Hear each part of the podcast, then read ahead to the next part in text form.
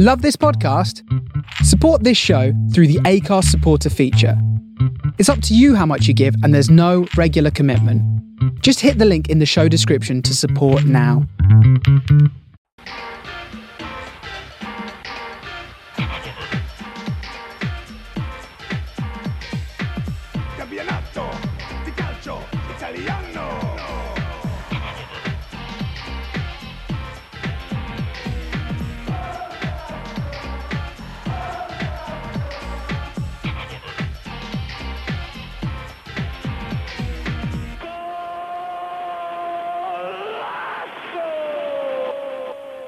Hello, everybody, and welcome to the Total Italian Football Podcast for match day 19.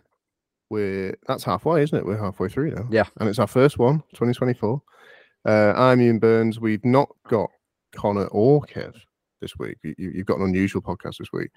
Uh, Connor is busy in a general manner, and Kev is away. He's in, I think, the Dominican Republic or somewhere of that ilk um, having a very nice time out this week. He's been riding horses and all sorts. Um, so I'm joined by Vito, as you might expect. Say hello, Vito. Hello, Euan. How are you? I'm all right. Long day, but we're getting there near the end of it. You, you've not had a, a- any day at all yet, have you? No, uh, like you pointed out many, many years ago, that I'm in the future. So, Yeah, you are. It's I'm 2025 where you are. um, yeah, well, a bit earlier than 1025, but yeah, not too far. 2025. oh, oh, not that far. um, and we're also joined for the first time by Ben Dixon, who, if if anyone is eagle-eyed on Total Hype and Italian Football, you might have spotted articles from Ben. Um, but yeah, with Connor and Kev gone, we've scraped all the way to the bottom of the barrel, Wow. and we've we've dug up Ben. How are you doing? I'm good. I'm good. Making a debut, so I'm, I'm happy to be here. Yeah, and Ben's Ben's based in England, so it's late night for him, like it is for me. The opposite of Vito. Um, right, action. We've had ten games, no Monday games this week, so we've had a lot already. Um, Friday night, Bologna won, Genoa won, so Bologna sort of stumbling a little bit now. Uh, Saturday morning, Inter two, Verona one. That was stupid at the end. I turned it off just before it all got interesting. Um, Frosinone 2, Monza 3, Lecce 1, Cagliari 1, Sassuolo 1, Fiorentina nil. And then Sunday, Empoli nil, Milan 3, Udinese 1, Lazio 2, Torino 3, Napoli nil, which is awful. Um, Salernitana 1, Juve 2. And it all ended just now with Roma 1, Atalanta 1. We've, we've got, I'd, I'd say, multiple choices of where we could potentially start. Um, I might plump for Inter just for the sake of chronology. Um, Inter one two one. Obviously, they they dropped points the weekend before against Genoa, so they you know they needed to bounce back. And Lautaro scored very early, so it seemed it seemed pretty obvious what was going to go down. Um, and then quite literally nothing happened, which is why I then turned it off to watch some FA Cup football instead. Um, it was still one 0 There was maybe twenty minutes left of Inter, and to to to sort of show that I think I still think I was right to turn it off. The highlights package for this, the Verona equaliser in the seventy something minute is about forty seconds into the highlights package. they literally showed the goal and then just jumped to the next goal because absolutely nothing happened. Um, uh, Tom Henry scored the equaliser. It pretty much hit him and went in.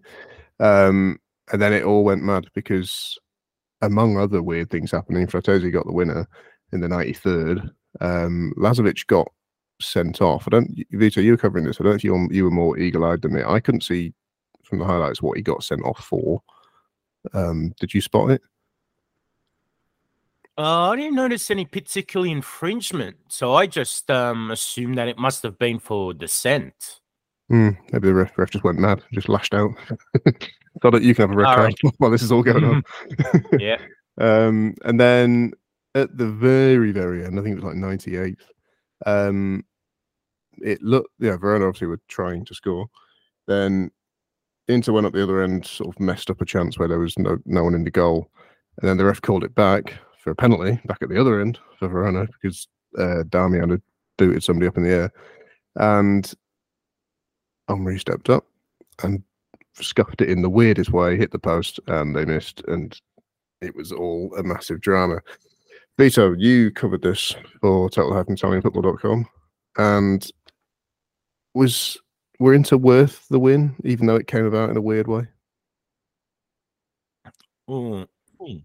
I was having a bit of this conundrum after the game, and part of me says yes, and that's only because I think that Inter are a better squad. But I I felt that Simone Inzaghi was a bit complacent in his ma- game management, and he let Verona into the game. The Giallo Blu showed a lot of heart in this game. They worked hard, and it's clear that they don't really have the quality for Serie A. But I couldn't really fault their effort, and it did look like they were really sort of missing something. So when Thomas Henry came on and scored right away, it was like that was their chance. And for him to miss the penalty, um, yeah, that was a bit of bad luck on their end. To be honest, I think even though I said a few seconds early Inter probably deserved the win, I kind of feel that even though Verona went on a technical level particularly great, just for the endeavor and just for showing a bit of heart and having a crack at Inter, I think that if Henry had scored that penalty, I think they probably would have been worthy of the draw themselves. Obviously, we've we've talked about this a fair few times, especially in the past few weeks. Of um, you know, this what feels like a two horse title race. Um, obviously, we've not talked to Ben about it. Um, so, Ben, where where do you stand in terms of right now? I feel like even though it's tight, I still just kind of back Inter to to get over the line pretty much all the time. And this was kind of another example of that. Are you in that camp, or are you, sort of leaning more in a Juve way? It's it's a really difficult one to answer, especially after they both won so late this weekend. But I think with Inter, it's there's always more kind of balance with it. It almost feels like, whereas with Juve, it kind of seems they will pull something out eventually, but there's always a kind of thought in the back of your mind where, for example, today with Juve, where there was just a bit missing, and like Vito said, with Inzaghi potentially being a bit um, complacent with his tactics and whatnot, that could push results towards Juve's favour. But with Inter, there's just always that sort of hope that there's going to get something. Whereas with Juve, well, not not hope, sorry. There's there's more of a feeling that they will get something. Whereas Juve, it's more of a hope. If that makes any sense at all. No, that does. I, I, I think I think that is what I think, without without um, vocalizing it, because I, th- I think I might have said a few weeks ago that this this weekend actually was quite a good example of it, where Inter sort of scraped the win, if you like, but they were ahead and in control of the game for the majority of it. Whereas Juve also got a late win, but they came from behind. It it always feels like Juve are closer to not getting the win than than Inter are, but generally speaking, they both always do.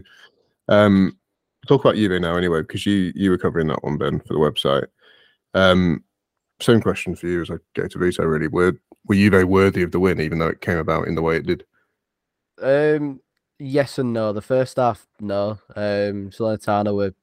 I don't. I, I don't know if the better side is is the right way of putting it, but they were the more difficult side. Um, getting the goal in the first half was was hugely important, and they were for 50 minutes. They looked like they were going to be the side that were going to get on the better end of a result, um, and looked like you and it looked like you weren't going to get anything from the game, and then you've got a red card, and instantly everything kind of looks like it's going to go in one direction from there, but it's a it's a case where you they have to rely on that red card, and obviously you can you can look at it in, in a million different ways and say, well, potentially this might happen, potentially it might not. But from the way the game was going, uh, Salernitana were, were really, really, I don't want to say dominant, but just difficult to break down. Um, and then losing that extra man just allowed Juve to push up and and get more of a foothold in the game. And then eventually, it just they, they get the first goal back, they score the late winner, and it just kind of well, once the first goal, they get the equaliser.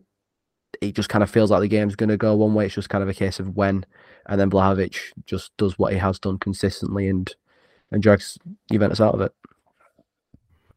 He, um, I, I, I quite enjoyed the way it, it showed how daft football is because earlier it showed how daft it is for two reasons.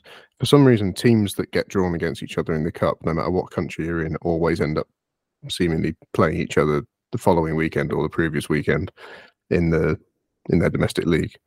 Um, you know, Juve beat Salernitana six one, wasn't it, earlier, earlier Yeah. this week in in the Coppa Italia, and then struggled to a two one, albeit away from home, but a a totally different game. Um, it's a silly, silly, silly game.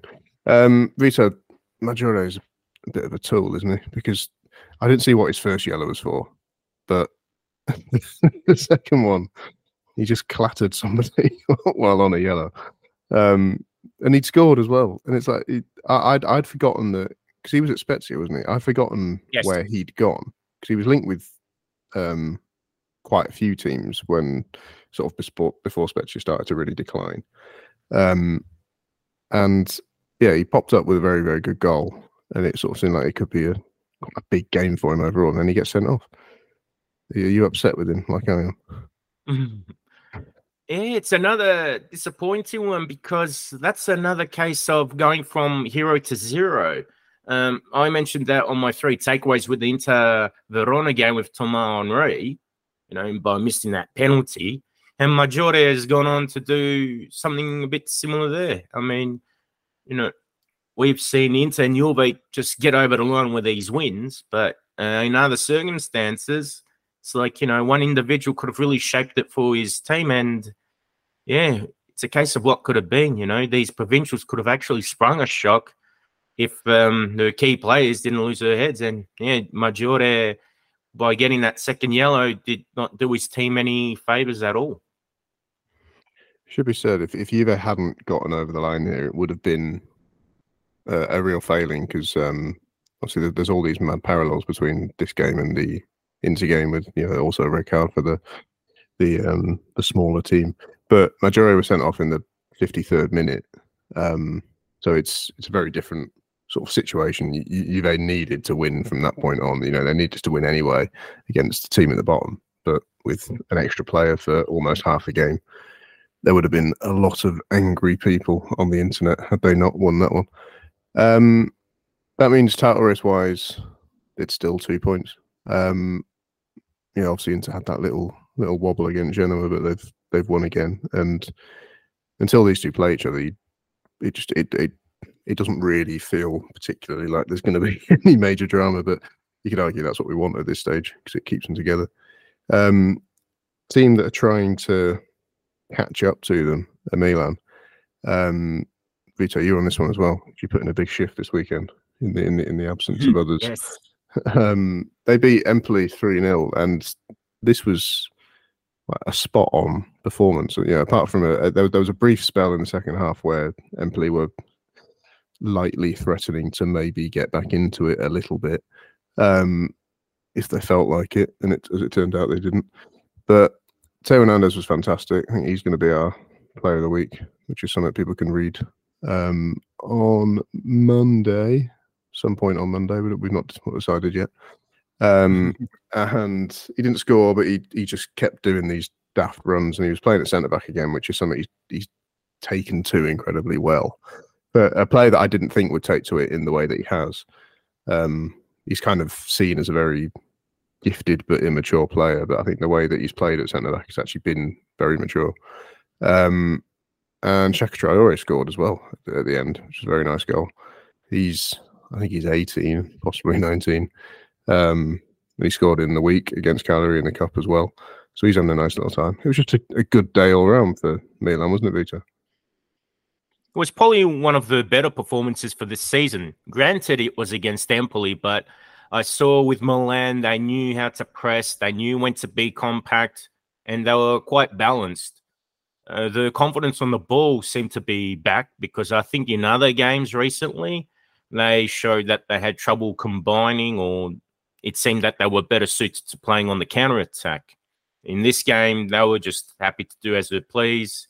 And if we're talking about specific individuals, I thought, yeah, Theo Hernandez in particular stood out because he was defending very well and he showed that typical comfort on the ball that we've become accustomed to from him.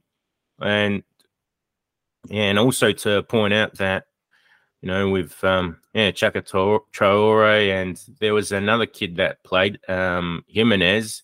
It's good that you know, judging from this game and even that route against Coyote, that they've actually got some decent kids as well. So if they can, you know, have those experienced players that are still doing well, like Theo Hernandez, Giroud stepped up to do score the penalty, a few others, then these kids they'll have some good, you know, good mentors or good teammates that can sort of help them out.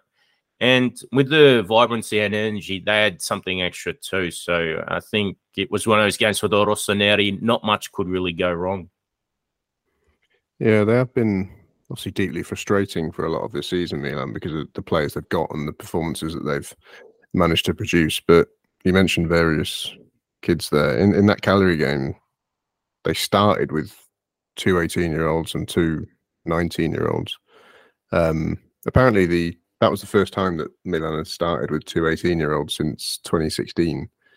Um, incident. I, th- th- I wouldn't normally do this, but Vito, you're the sort of person who might actually be able to name the two players. Who do you think they were? It was late. It was December 2016.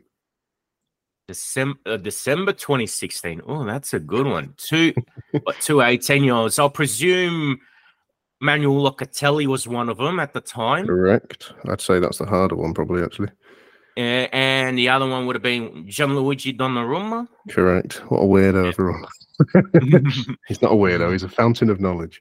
Um, yeah, like I said, I wouldn't normally do that, but I thought you might have that in the locker. Mm. Um, but yeah, they, they started that with two 18 year olds, which were uh, Jimenez and I think it's Luka Romero is 18. And then there was two, no, uh, Jan-Carlo Simic is the other 18 year old. And then um, Luka Romero and Chaka Traore, I think, are both 19.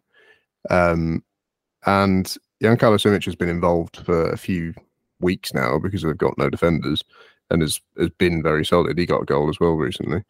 Um, Alex Jimenez, like you said, came on in this game and looked very solid. He had a, he had one very good run as well. Um, he's on loan from Real Madrid, incidentally.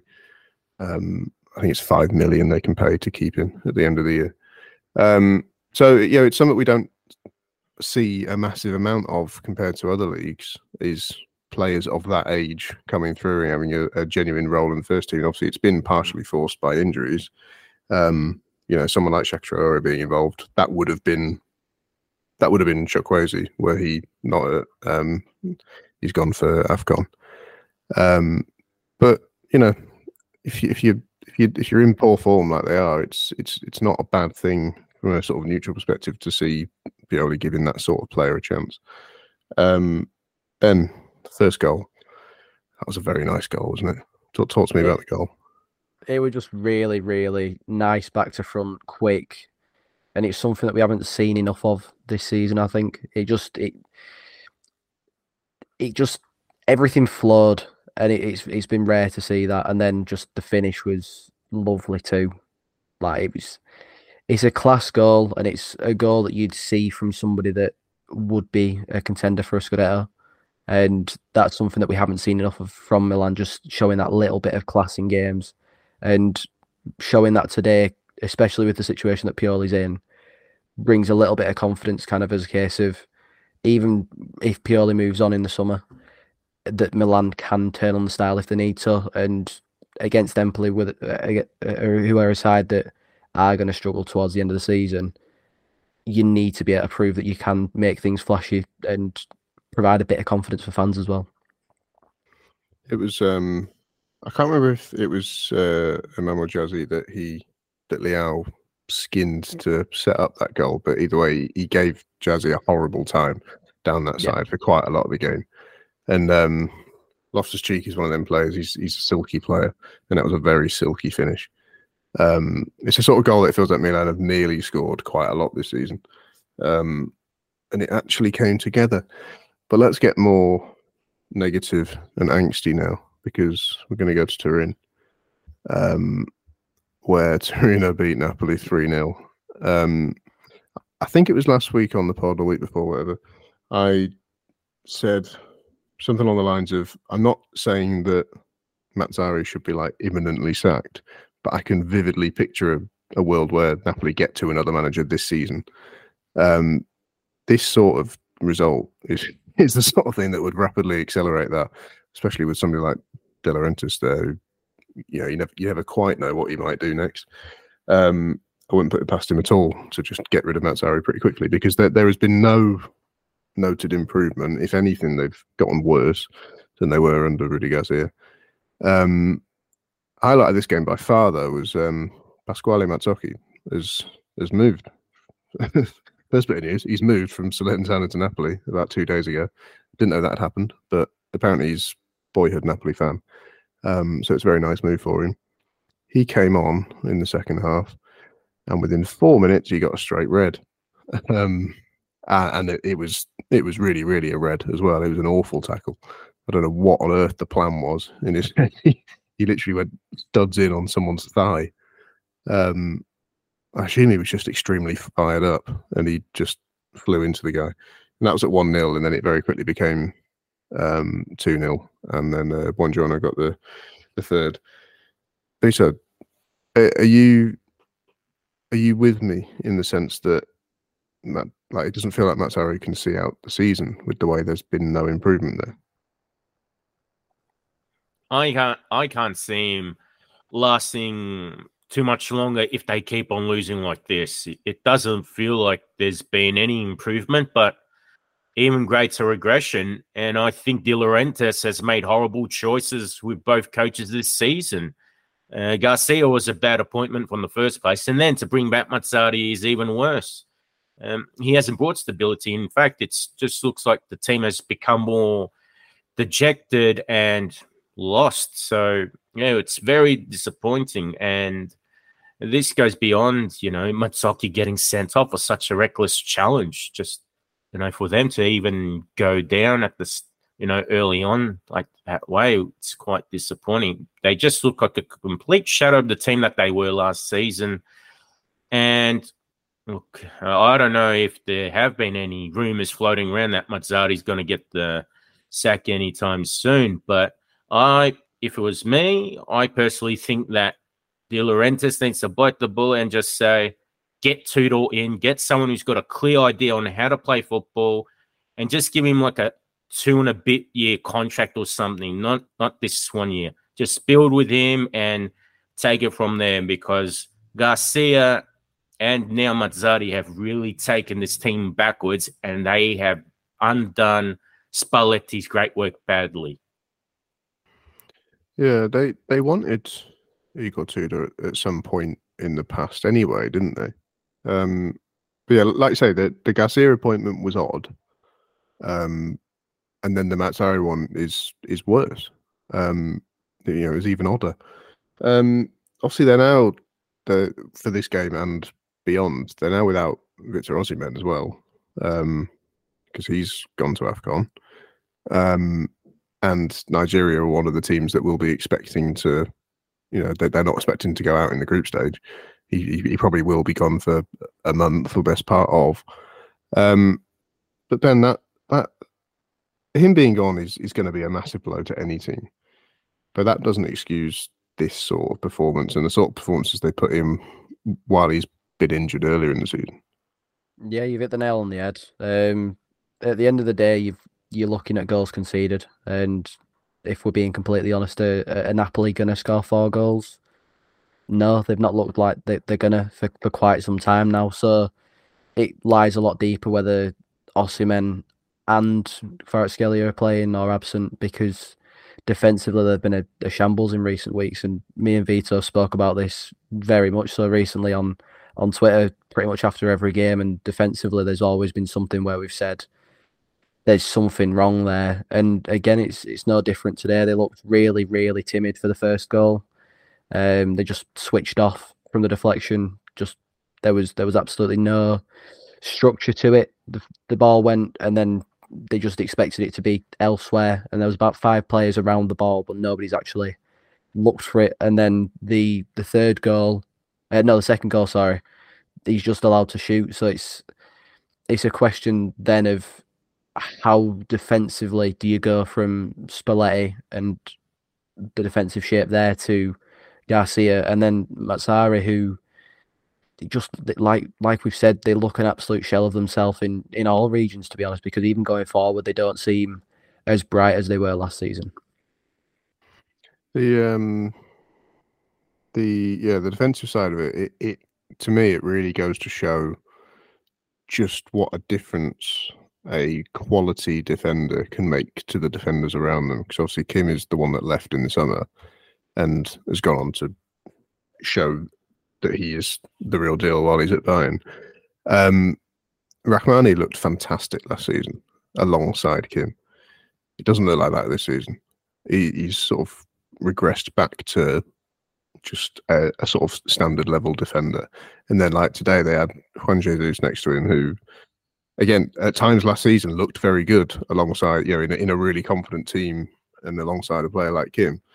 But you know, there's a reason he's just sort of been kicking about various teams not doing massive amounts for quite a while. He's a solid but unspectacular defender and not the sort of defender who alongside Rahmani is going to you know, defend a league title. Obviously, that they bought in uh, Natan. He was kind of meant to be the direct replacement for Kim. I've, you know, I, I certainly don't watch every Napoli game, but I've not really heard him be talked about at all this season. I don't know if he's injured at the moment, but Vito, have you noticed anything from him at all? Natan, I think, has been average. I don't think he's been particularly outstanding. And in a few games, he's been all right. Other times, he was actually put at left back because Mathías Olivera and Mario Rui were injured.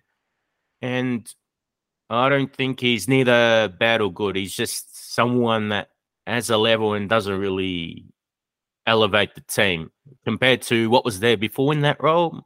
Uh, Kalidou Koulibaly and Kim Min Jae is not even half the player um, they are. However, Juan Jesus, I've never liked him. I've always thought he was rubbish at Roma and at Inter. I'm actually surprised he's played in Serie A for as long as he has. He's one of those guys you can use him in a cameo, at least under Spalletti. But uh, with Spalletti gone, I think he's a guy that needs to be palmed off somewhere. He's just woeful. And the more I see this struggle from Napoli at the back, the more I think they've really got to try and beat Spurs in the transfer market and fork out the money for Dragusin. I know Dragusin's 21 years old, but he's been in uh, outstanding form. He looks very physically strong and shown maturity beyond his years. So even if, you know, Dragusin's not a guy that's going to be at Napoli for 10 years, at least they can have him for a few seasons and maybe sell him off for 70 or 80 million euros. Who knows? Well, uh, that's the thing. You'd, say he's better than, you know, at least on form, he's better than what they've got right now. And like I say, that there is the potential there for were it to go well, you could you could potentially make a very tidy profit there, um, like like the did with Kim, basically. Um, yeah, things are not good in Naples or in specifically in Turin today. Um, Roma Atalanta, we're going to talk about now. I'm annoyed by this game because it was often when Roma get a win, it it it can sometimes feel slightly stolen. Um, it, it actually would have been the other way around. Had Atalanta won this, it would have been a bit harsh on Roma because even though Atalanta took the lead pretty early, um, Roma responded quite well. It, yeah, it wasn't a brilliant performance. It's not, it's not like they battered Atalanta or anything like that, but they had far more of the play. Um, and if anyone was going to get a winner, it was going to be Roma and they never found it, which means that that little top four cluster, um, you've got Fiorentina in fourth on 33, and then down to Napoli in ninth. It's only a five point gap. Um, so you've got a lot of teams all operating in the same realm there. Um, Atalanta are only one point ahead of Roma at the end of this game. Um, uh, either of you, really. Uh, ben, let's go to you. Um, do you do you think that's fair? Were, were Roma sort of? I'm I'm I'm hesitant to say unlucky. So I wouldn't say they completely forced the issue, but they'll they'll be more annoyed than Atalanta with the draw here, surely. Um, I'll be completely honest with you. It's it's a really really weird game to call because with Roma so many times this season they've been just the they've just not been the better side. And then, like you say today, with them being the side more deserving of a win, it's one of those games where you're going to look back on towards the end of the season where it is so tight in that in that top nine um, places for for Champions League and, and just Europe in general. It's going to be looked at as one of those games where you have to get those deciding points because, especially against Atalanta, who, are, like you say, a point above, you've got to you've got to make that count. And even though they went behind early on and they equalised before half time, it then kind of you you'd have confidence that Rome would then have the momentum to to push on in the second half. And while they potentially had more of the ball and things like that, they didn't really do much of it, and they didn't cause too much to to suggest that there would be something there. So it's gonna it's gonna be a game where we look back on in a few months' time if they aren't in, in the European places come the end of the season and say they had to make something of that game.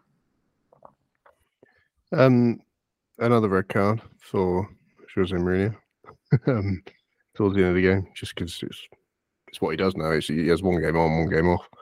Um, Vito, do you do you think that that has any sort of effect on Roma, like Mourinho's consistent red cards and the fact that there's, there are so many games that he's, he can't be on the touchline for? Because in some ways, I think surely that can't be helpful. But then there are other ways where his sort of angst on the touchline does seem to genuinely carry that team sometimes.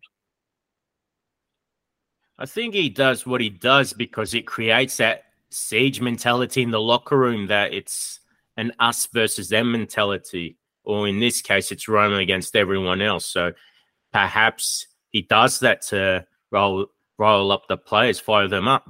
However, sometimes I feel that considering that he's 60 years old now, I think that's you know, a bit of immaturity on his part that, you know, you can't just keep going on at the injustices with the refereeing and keep blaming the refereeing for the refereeing. I mean, for the quality of your team. Ultimately, even if you just use that on the on the outside to say that you know the refereeing stand in Italy is poor, I think there's still just a lot of issues with Rome as a team, the depth issues, and also how they've generally performed. So I won't talk about necessarily how they performed against uh, Atalanta today, but I think in general throughout the season they haven't looked convincing at all in Serie and perhaps the Europa League's been the place where they've looked a bit more positive on the basis that they do face weak opposition. With all due respect to Slavia Prague and the other teams in the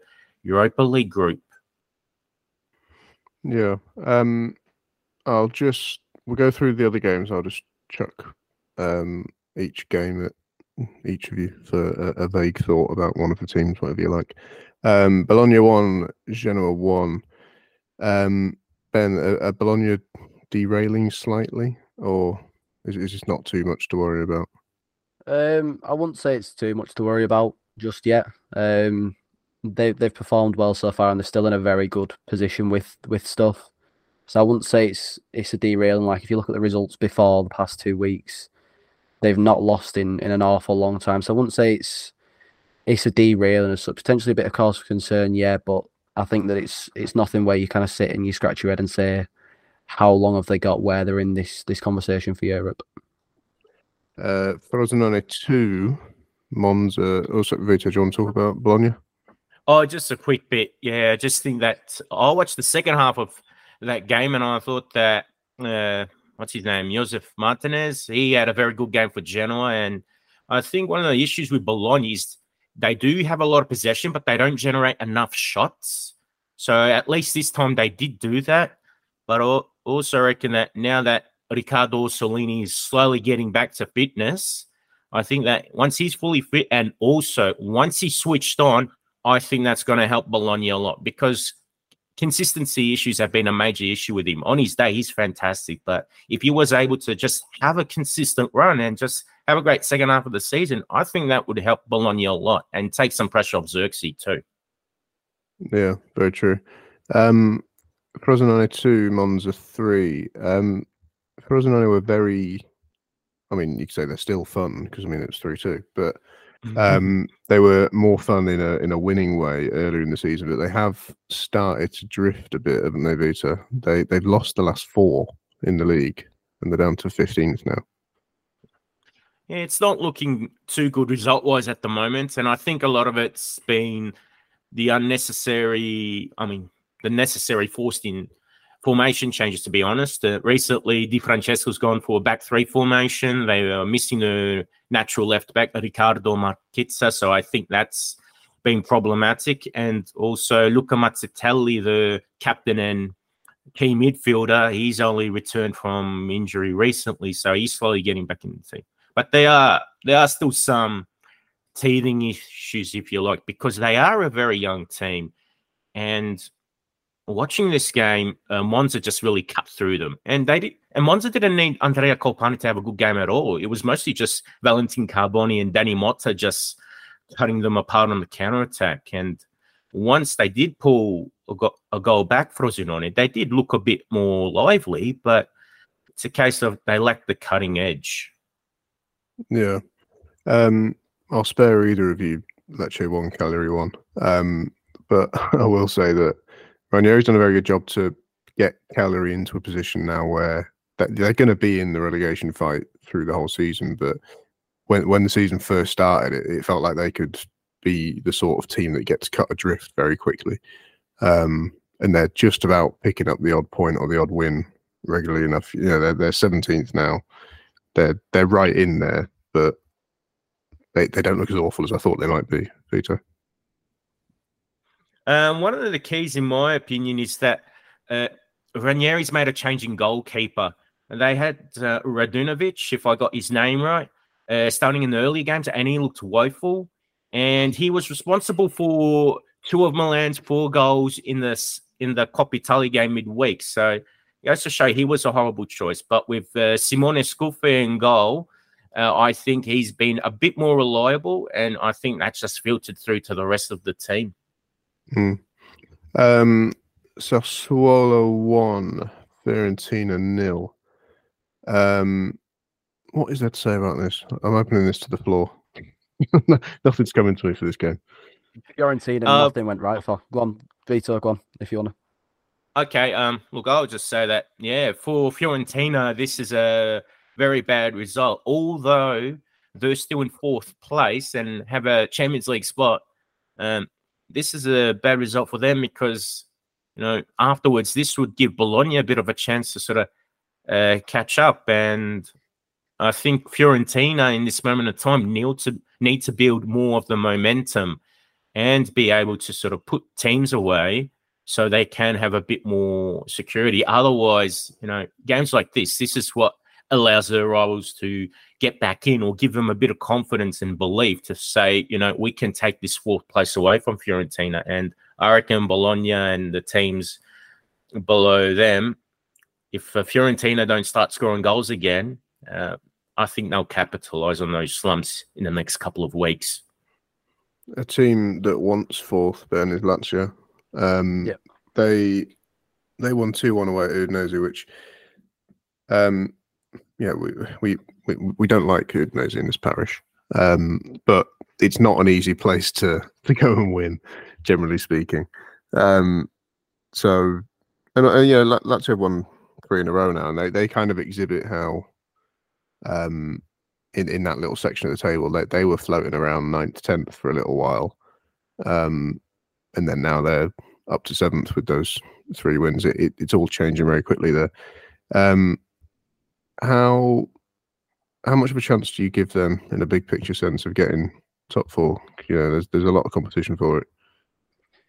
I, d- I don't want to be boring and say it's it's too early to call, but it's it's one of those where there's just there's too many it is. teams. It is it is boring. It is, but there's just too many teams there, and there's like like we say, it changed in the space of three games. Where the podcast in two weeks' time, we might be saying Lazio might have lost two on the trot, and we might be saying right, okay, well, Roma are now in that spot where they're three points away from from Champions League. So it's it's a really fluctuating position for them to be in, and it, it makes it great as a neutral. Um, and to score, I don't want to say late on, but in the last fifteen minutes of a game is always nice, and it, you just kind of get the feeling that maybe there's just that little bit of a push now um, that they've needed all season because they've been uninspiring all season, really. If we're if we're being honest. So if this is them now starting to push on, it's arguably the best time to do so. January market potentially somebody through the door just to give a little bit more inspiration and then kick on really for the last 19 games of the season. The other action today was in um, in Cremona. It was the Supercoppa uh, Femminile final, and Juve won two one against Roma, which sort of adds a little bit of intrigue to when the uh, when the league action comes back, which I'm pretty sure is next weekend. Um, because obviously Roma have won all of their games in the league while Juve are trying to chase them and currently not managing to do it. But the fact they've won this game, um, you know, they, they still need to play each other three more times um, before the end of the season. So if, if they if they've got Roma's number, then uh, then they can catch them. Connor and I will have a um, we'll have a podcast about that coming in the week at some point for for Patreon subscribers. Um, the the nice thing at this was at, at half time, um, we what we I think I think we're a, a, year and a day or a year and two days on from when Gianluca Vialli died, and uh, Cremonese have, have named today. They did it at halftime. They've um, renamed one of the one of the stands um, after him, and it was a sort of nice little presentation in the, in the pouring rain um, with lots of people crying and a, and a, violin and everything. It was all very nice. Um, because obviously he played for them. I imagine Vito can tell us how many goals he got for them. Do you want to? Uh, to be honest, not overall, but uh, this is going to sound ridiculous to people thinking that I know this. His last season there, he actually scored 10 goals in Serie B, and that helped him get into Serie A. And that also prompted some to buy him. So there you go. Oh, there you go. well, he's a Cremona boy. Yeah, yeah, he's a Cremona boy. So, you know, uh, youth grown product. So, uh, after you know his heroics as a youngster, he then went on to have a successful playing career. But uh, that hometown connection, I think, that's been maintained. You know, with the Cremonese fans. Yeah, and it'll be maintained even more now. Now that he's got his stand. Um, so yes, that is us. Um, when are our next matches? They're just the coming weekend. We've we've got non-stop weekends now. Um, Milan Roma is the standout of next week's games on the Sunday night. That'll be very very interesting at San Siro. Um, reminder: patreon.com forward slash Total Italian Football. If you want extra stuff, you know we do extra podcasts on there. There's the women's one. There is um, depending on what's going on. If there's European stuff, there's European one, or there's some sort of bonus one. Um, there's two euro, five euro, and ten euro tiers if you're feeling really nice. Um, TotalItalianFootball.com is where you can see all the match coverage from the weekend that we've just had, and that's where Team of the Week, Player of the Week will be on Monday. I believe that is us. Say goodbye, Vito. Goodbye. And say goodbye, Ben. Cheers for having me. Goodbye.